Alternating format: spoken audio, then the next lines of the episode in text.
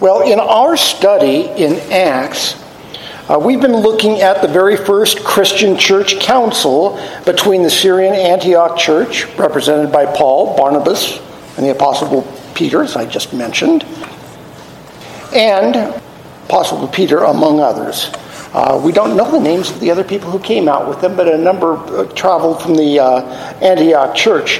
And between the Antioch church and the Jerusalem church, the original church.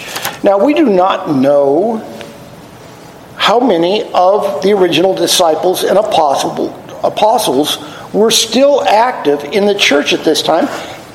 And these are little things I like to know. I like to know were they still there? Were they still doing this?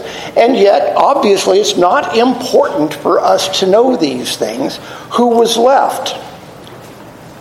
At this time, 18 years after its founding, on that uh, Pentecost, following the crucifixion and resurrection of Jesus, they may have scattered. We know for a fact, history records that all of the apostles and many of the disciples of Jesus left Jerusalem for the missionary fields of the entire known world. And they really did make it to every place in the world. Uh, such was their, their faithfulness and zeal in spreading the gospel. We know, for instance, that Peter had already ministered in Samaria, in Caesarea, uh, and it is a fact that he was living in Syrian Antioch, a Gentile area, when Paul and Barnabas returned from their first missionary trip that went to Cyprus and Galatia. Now, we don't know if Peter was living there, because Scripture doesn't tell us, before Paul and Barnabas left, and yet I perhaps think that if Peter had been living there, he might have joined that uh, missionary trip. I have preached previously about where all the apostles were said to have ministered through their secular um, through secular and church histories because none of it's met, except that what we've covered so far has been mentioned in Scripture. We don't know from Scripture where any of these people, except Peter, Paul, ministered. It, the rest is left. Bartholomew. Luckily, we have church historians, and we're going to be looking at a church historian today to ex- explain some of what was going on at this time in the Jerusalem church. But Scripture is silent on it. And it's things I want to know. And believe it or not, I went looking for a bunch of stuff this week and was largely unrequited. I just, people don't ask the same questions of history as I seem to ask, and I'm quite, quite surprised at that. Now, my caveat on uh, all of these histories that I look at is that they are not Scripture. So if I do bring them up, remember, they are not a teaching from God. They're man's histories. Uh, they're done. Uh, we're going to look at something that both Josephus and Eusebius wrote. Eusebius was the church historian of uh, the 250s to 300 AD. Josephus was a Roman Jewish historian who was catering to the Roman court back in Rome on what he wrote. That said, he is not generally favorable to Christians, and when I quote him, keep it in mind that he's writing something to put Christians in a bad light, and it does not do that, okay? It backs up what we know. Eusebius uh, is working 200 years later than Josephus, and largely are relying on people like Josephus's histories to compile a church history. So, these historians, like I say, these are not scripture. The book of Acts does not record, well, scripture does not, as I said, record anybody's death except James, the brother of Jesus, in here. Paul, who was traveling for all intents and purposes with his biographer, Luke, okay, his death is not recorded either. Uh, we do not truly know that he died in Rome as, uh, at the same time as Peter, as history suggests. We do not know that he did not make it to Gaul or France like he wished to do. Scripture does not record it. Secular histories or tradition does give us an inkling of that. But it's not a teaching, it's not a preaching because it is not Scripture. It makes me wonder when I think about their deaths not being recorded or, or no future mention of some of these apostles, uh, if it's because in God's eyes, Christians do not die. Okay? They just go from life to life everlasting with the Lord. But as I said, the one early leader of the church that we know never left Jerusalem was James, the brother of Jesus. And he's also the only one the scripture records the death of. Today in our study in Acts, Paul, Barnabas, and Peter have concluded their testimony of the Holy Spirit's work through them among the Gentile nations. And I'll briefly reread that. The apostles and elders, and this is starting in verse 6 of uh, chapter uh, 15, the apostles and the elders were gathered together to consider this matter of Gentile outreach. And after there had been much debate, Peter stood up and said to them, Brothers, you know that in the early days God made a choice among you, that by my mouth the Gentiles should hear the word of the gospel and believe. And God, who knows the heart, bore witness to them by giving them the Holy Spirit just as he did to us and he made no distinction between us and them, having cleansed their heart by faith. Now, therefore, why are you putting God to the test by placing a yoke on the neck of the disciples that neither our fathers nor we have been able to bear? But we believe that we will be able that we will be saved through the grace of the Lord Jesus just as they will. And all the assembly fell silent, and they listened to Barnabas and Paul as they related what signs and wonders God had done through them among the Gentiles. And today's reading is Acts 15 13 through 21, which picks up right there. After they finished speaking, James replied, Brothers, listen to me. Simeon, that's Peter to you, Simon is what we usually know him as, but uh, Simeon has related how God first uh, visited the Gentiles to take from them a people for his name. And with this, the words of the prophets agree, just as it is written After this, I will return, and I will rebuild the tent of David that has fallen. I will rebuild its ruins, and I will restore it that the remnant of mankind may seek the Lord, and all the Gentiles who are called by my name, says the Lord, who makes these things known from, the old, from old. Therefore, my judgment is that we should not trouble those of the Gentiles who turn to God, but should write to them to abstain from the things polluted by idols, and from sexual immorality and from what has been strangled and from blood. For from ancient generations Moses has had in every city those who proclaim him, for he is read every Sabbath in the synagogues. As we get into this today, my first question is you know, who's James? Well, throughout Scripture, James is consistently identified as the brother of the Lord. Now, commentaries were filled, and you've probably heard all these things yourselves, with scholars insisting that saying he was the brother of Jesus could mean that he was a cousin or a close relative. This is what scholars do, and uh, it, this is how scholars get grants. This is how they make their money, okay? By debating these things. Scripture attests, and it's been going on for 2,000 years, mind you. People have been discussing this since this was written down. And uh, Scripture attests that James was the brother of Jesus. This is what the Holy Spirit has chosen for us to know. I just want to put this really simply. I'm not going to do any speculating on who they were in relationship to Jesus. The scripture, God tells us it was the brother of Jesus. Scholars who have studied this for 2,000 years, the best they know is that he's the brother of Jesus. So we're not going to play any games with words and try and figure out were they older brothers of Jesus, which doesn't make them brothers at all. If Joseph had had a, yeah, these are the things that are argued. If he had had an earlier wife. So, James, for all my purposes, is the brother of Jesus.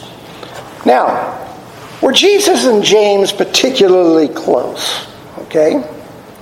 Mark 13, um, uh, Mark 3, starting in verse 13, has this. And he, Jesus, went up on the mountain and called to him those whom he desired, and they came to him. And he appointed twelve, whom he also named apostles, that they might be with him and he might send them out to preach and have authority to cast out demons. Let's read that one more time. And he appointed 12 that they might be with him and they might uh, he might send them out to preach and have authority to cast out demons. He appointed the 12 Simon who he, he gave the name Peter James, the son of Zebedee, and John, the brother of James, to whom he gave the names Boanerges, which is sons of thunder, Andrew, and Philip, and Bartholomew, and Matthew, and Thomas, and James, the son of Alphaeus, and Thaddeus, and Simon the Can- uh, Canaanian, and Judas Iscariot, who betrayed him. Then he went home and the crowd gathered again so they could not even eat. And here's what I'm getting at. And when his family heard it, they went out to seize him, for they were saying, He is out of his mind. Okay. Well, in all the listings of Jesus' brothers, James is mentioned first. And in Hebrew literature, that means that he's the oldest and in charge when Jesus, who is truly the oldest, is not around. Now, in all fairness to James, if your brother gave men he called apostles the authority to cast out demons, you might also look askance at him. Okay? That that's just if you've ever had a brother, okay, or several. But the healings Jesus performed were well attested. The miracles he performed were known throughout Israel, and still his family thought he was out of the mind, out of his mind. Now, James saw Jesus as a good teacher, and I should point out, James is probably the most orthodox Jew in Jesus' family. He was attentive to scriptures. He was the one to be found in the temple. And he did not believe the stories of miracles. James would not believe his older brother was the long awaited Messiah until James met his Savior after Jesus' resurrection. But James did not attend his older brother's crucifixion, and we find that out from Scripture. He was not there. He was so distanced from Jesus that Jesus, the older brother, in charge of the care for his mother, on the cross did not hand it off to James. He handed it off to his best friend John to take care of Mary for the rest of her life. And this would have been a real slap to James by bypassing him and his brothers against Jewish custom. But despite his unbelief, when he did believe, okay, when he finally did believe, he would not be turned away from what he knew to be true. when he met the risen Savior, that changed his life. And from the beginning of the church, James, though not an actual apostle, was numbered as one. An important leader from the very beginning of the church. And some of you women who have studied James with Aaron probably have heard some of this before, so uh, but just bear with me. Now, in this world where a son of a vice president and now president does business on his family name, neither James nor his brother Jude ever mentioned in their letters, and probably not in their teaching, that they were related to Jesus.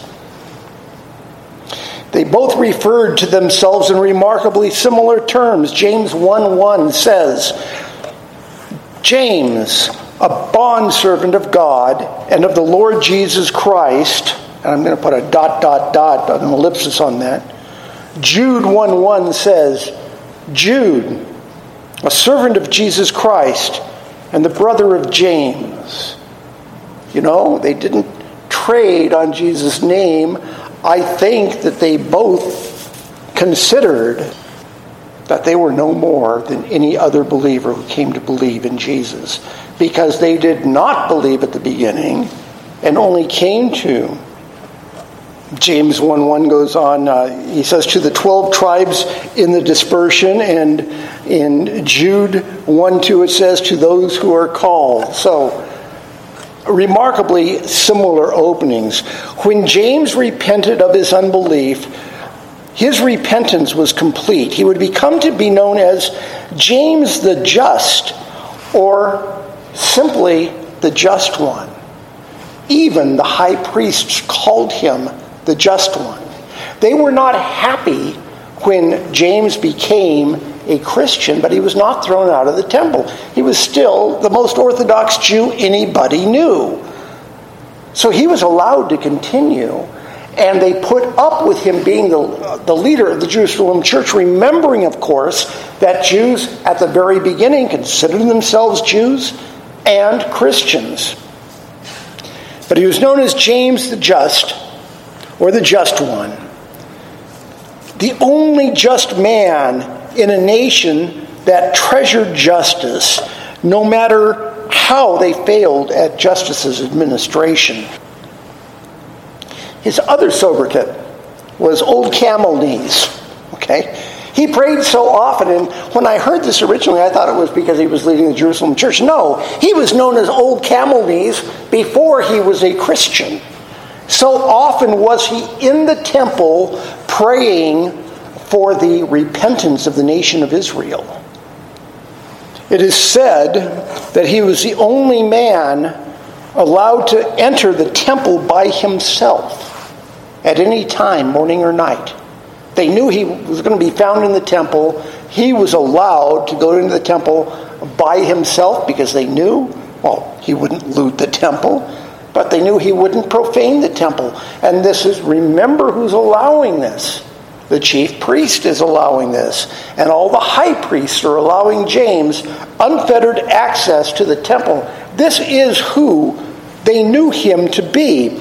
Because of his piety, and reputation of unwavering integrity, a number of Roman officials in Jerusalem converted to Christianity. And this was becoming a problem for the ruling Jews. So something had to be done, and Eusebius is going to tell us here, and I'm going to quote a portion of his writings. But what happens here is that Festus, the uh, Roman governor of Israel, dies.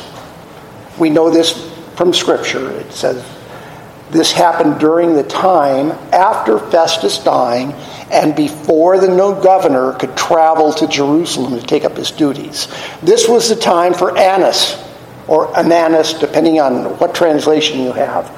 Um, this is the time that Ananus picked to put James in his place. There was no Roman governor to rein in what he was going to do. this is from Eusebius, but he's paraphrasing Josephus, and I've explained to you who all those are. And they tell us what happened next. And this is from Eusebius. And I have left out parts just in brevity, and it's not brief. I've left out parts in brevity, so if you know this section, you'll know that I did that. Okay. James, and this is Eusebius reporting, the brother of the Lord has been called the just from the time of our Savior to the present day, and that's year 300. For, so for 300 years, he's been known as James the Just. As there were many rulers who believed in Jesus, there was a commotion among the Jews and scribes and Pharisees who said that there would be a danger the whole people would be looking to Jesus as the Messiah. And I have pointed out previously that we see that they did actually follow Jesus in great numbers. Coming therefore in a body to James, they said, We entreat you, restrain the people, for they are gone astray in regard to Jesus, as if he were the Messiah.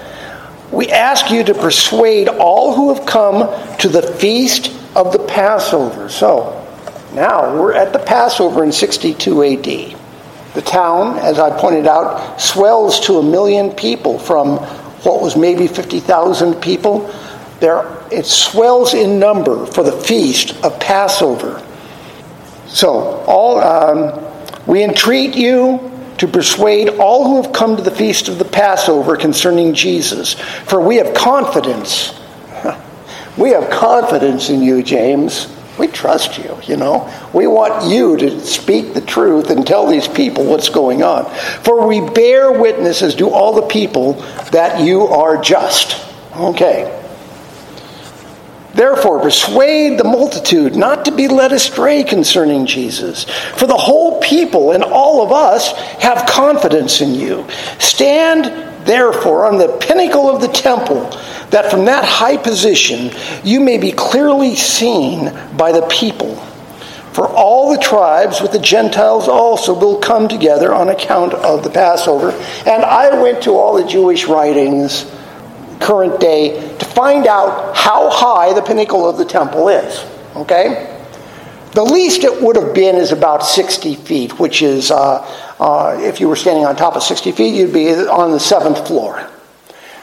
The highest you could have been, and when they say pinnacle, I want to know did they really mean the pinnacle? Because the pinnacle is 180 feet high, okay, of the temple, uh, which is, do the math, 20 stories, okay? Pretty high. But I don't think you can be heard from 20 stories up. It's going to be hard from 12. That's just me. Okay. The scribes and Pharisees therefore placed James upon the pinnacle of the temple and cried out to him and said, You, just one, in whom um, should we all have confidence? For as much as the people are led astray after Jesus, the crucified one, declare to us which is the gate of Jesus, meaning the temple area because there was the gate of David. There were different gates. They said, Declare to us what is the gate of Jesus. And he answered in a loud voice, Why do you ask me concerning Jesus, the Son of Man? He himself sits in heaven at the right hand of the great power and is about to come upon the clouds of heaven. Okay, this didn't go the way they wanted. And many, it says, were fully convinced and gloried in the testimony of James.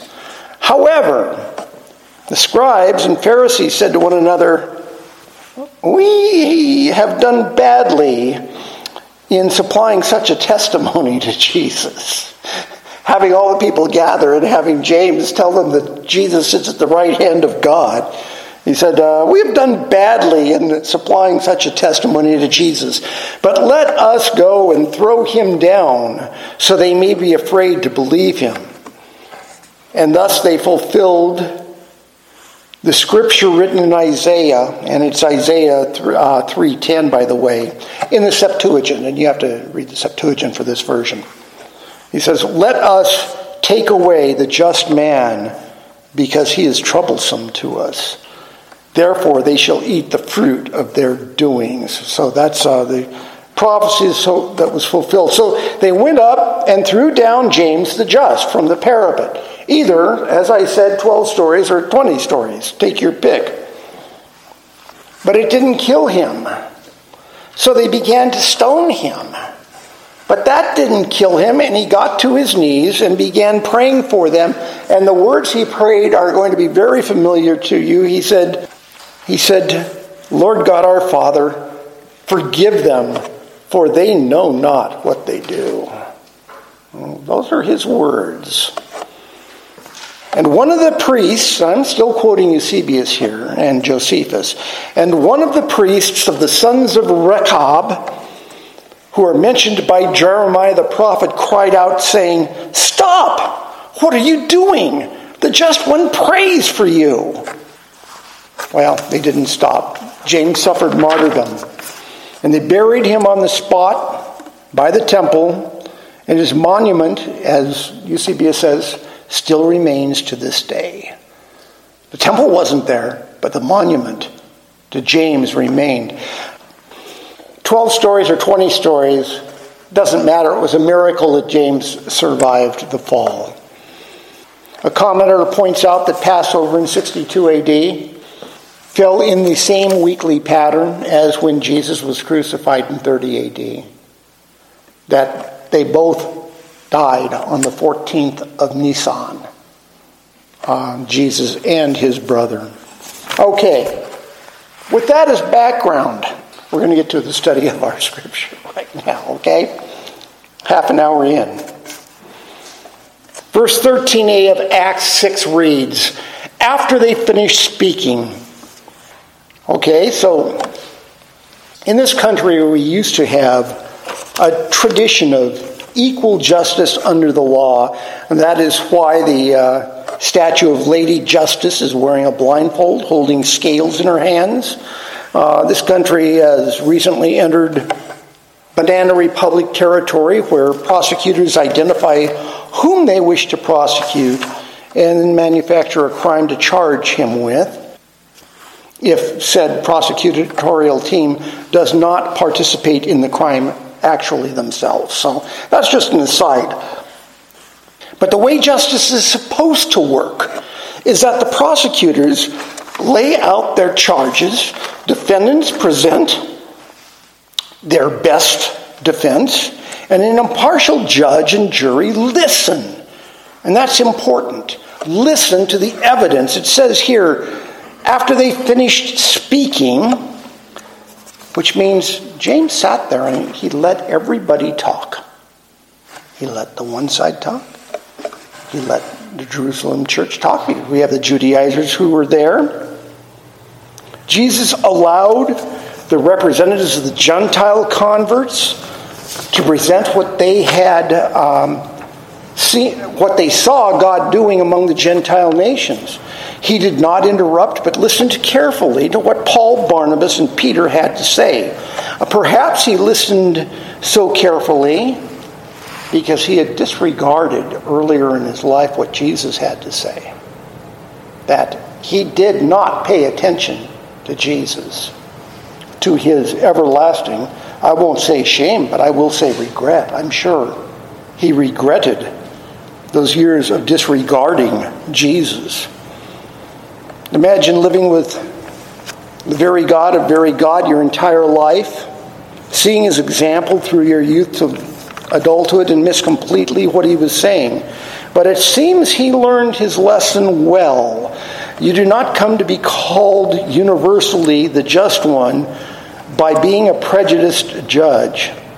You don't be mourned on your death by a Pharisee priest while being stoned by other Pharisees priests without having an extraordinary witness among them to the strength of your character.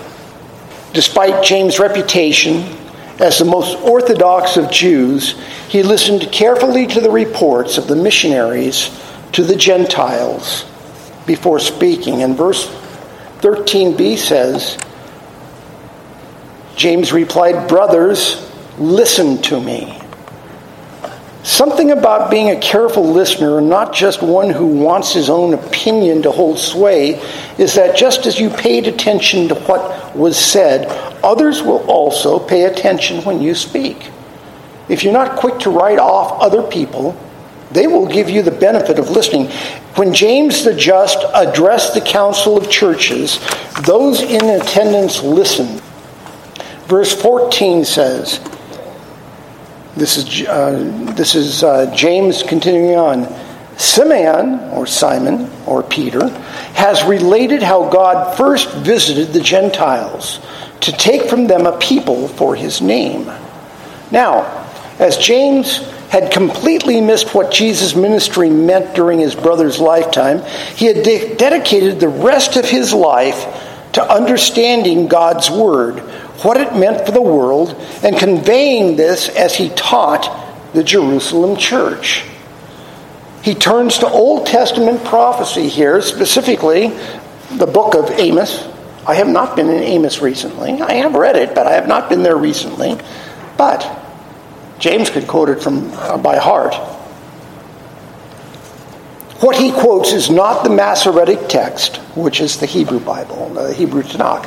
And it's not exactly the Septuagint, the Greek translation. Instead, what he quotes under direction of the Holy Spirit is a paraphrase that perfectly conveys the meaning of the prophecy that he's about to share. And remember, when Jesus quoted prophecy also, he did not translate word for word. I think it's more an important thing in our time when we have Bibles everywhere that, that we stick to the fidelity of Scripture instead of the meaning of the text. But neither Jesus nor James found a problem with summing up in their own words what Scripture said. I'm not going to advocate you do it, but I think we do it all the time when we're teaching children or doing other things. So, anyway, verses 15 through 17 is um, from Joel in the Old Testament. And uh, it says, And with this, the words of the prophets agree, just as is written. And here's the prophecy After this, I will return, and I will rebuild the tent of David that has fallen.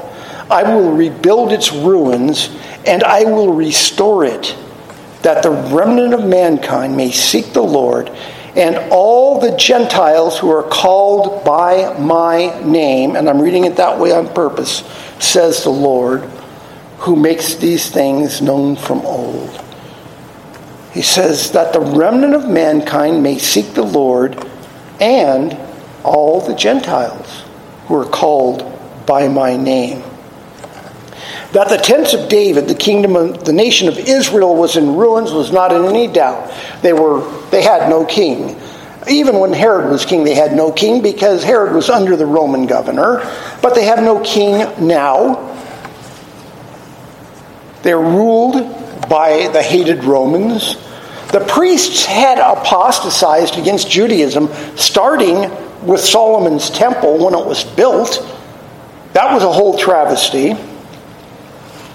Solomon's temple had been destroyed, and the temple they worshiped in at this time had been built by any objective standard by somebody who was not Jewish. Uh, Herod the Great, he wasn't really Jewish. He didn't believe in Israel. Justice had been so perverted that a known innocent man Jesus of Nazareth, had been put to death at the Passover at the instigation of the Jewish leaders, the scribes, the Pharisees, the chief priests, the Sadducees. They all had an innocent man killed. Well, David's tents were indeed in ruins, but that's not the important part of what we're dealing with here. It's the second part of Amos's prophecy. God would restore Israel for the remnant of mankind. And that remnant is the remnant of the believers who still seeked after God and all the Gentiles called by my name, God says. Not all the Gentile proselytes, by the way. It's not all the Gentile Greek speakers who decided to convert to Judaism. He doesn't say that they are anything other than Gentiles called by my name. Gentiles by themselves, nothing added, who God says he is calling. This is the gist of the prophecy that God said of old that a time would come when Gentiles would be called by his name. And that time, James is pointing out, had now arrived with the outreach to the Gentiles. That being said, James rules in verses 19 through 21. Therefore, my judgment is, and listen to this also, because this is important. My judgment is that we should not trouble those of the Gentiles who turn to God, but should write to them to abstain from things polluted by idols, and from sexual immorality, and from what has been strangled, and from blood. For from ancient generations Moses has had in every city those who proclaim him, for he is read every Sabbath in the synagogue. James has a list of those things that the Gentiles should abstain from. Now, sexual immorality, everybody, you know, Christians are called to be sexually pure. And sexual immorality, if, if you've ever studied the Corinthian church, it was rife among the Gentile nations, and their lax sexual standards were chief among their, their problems. But note what else is mentioned things polluted by idols, meat that had been from strangled animals, and from eating blood. These things were rule forbidden to Gentiles because this behavior would have offended Jewish sensibilities. Okay? Gentiles were being asked to consider their weaker brothers in these matters. How do I know that that's what was being said? Because Paul writes in his letter to the Corinthians So then, about eating food that has been sacrificed to idols, we know that an idol is nothing at all in this world. And he goes on to say, but if it offends people, still accustomed to idols, that you should not offend your weaker brother. So, James says uh, they need to change their Gentile ways recording to sexual standards. But then, they shouldn't eat blood or things strangled or meat sacrificed to idols. And basically, it was because it would upset the weaker Hebrew Christians. And so James rules, and it is just. Gentiles have been called by God's name. We already know that. We've seen Cornelius. We've seen the reactions in Cyprus and in Lystra and Derbe and Iconium. A Christian's conscience is appealed to here. Abstain from that which offends or tempts a weaker brother. These rules still prevail today. Okay? Uh, this rule has not changed amongst us. If we know that something offends another brother or tempts them in a way that they should not be tempted, then you do not do that in front of them. And as I look at the world of Christianity today, where the European and the American continents are not doing so hot with their Christian walk, I look at, at the continent of Africa and the joyful outburst of Christianity there among former animists, okay, that have really nothing in common with me. Or, or an Asian continent turning to Jesus uh, by those raised as godless atheists in communist China. If Early Rain, uh, I believe it's Early Rain Christian Church. I get their feeds. They're the, one of the churches that have been most uh, persecuted by the Chinese government. And just recently, their pastor, and I've been following him this long, who got sentenced to 10 years in prison for an illegal house church, has been released. 10 years later. Uh, that's how long I've been listening, uh, following uh, Early Rain. But in Japan or Korea, Buddhists or uh, uh, turning to, uh, to Christ. Korea, especially, Japan has a little bit more of a problem in that. But former Hindus in India, or former, I was going to say Islams, I'm going to call them Mohammedans, uh, old fashioned term, in Pakistan or in the Middle East, in Saudi Arabia, and places like that, turning to Christ from cultures that we don't understand. And I look at this and I don't see it as anything but a blessing and a plus, even if their cultures are foreign to me. God has called all the Gentile nations to Him. And you're a Gentile not just if you were a Greek or a Roman, but you're a Gentile if you were a Buddhist or a communist or a Mohammedan. God has called all Gentile nations to him. And in Christian charity and conscience, we all fit together in the kingdom of God, foretold by Amos and the other prophets of the one true God. Brothers, Listen to me. All the Gentiles who are called by my name, says the Lord, compose the remnant of mankind. Let's close in prayer.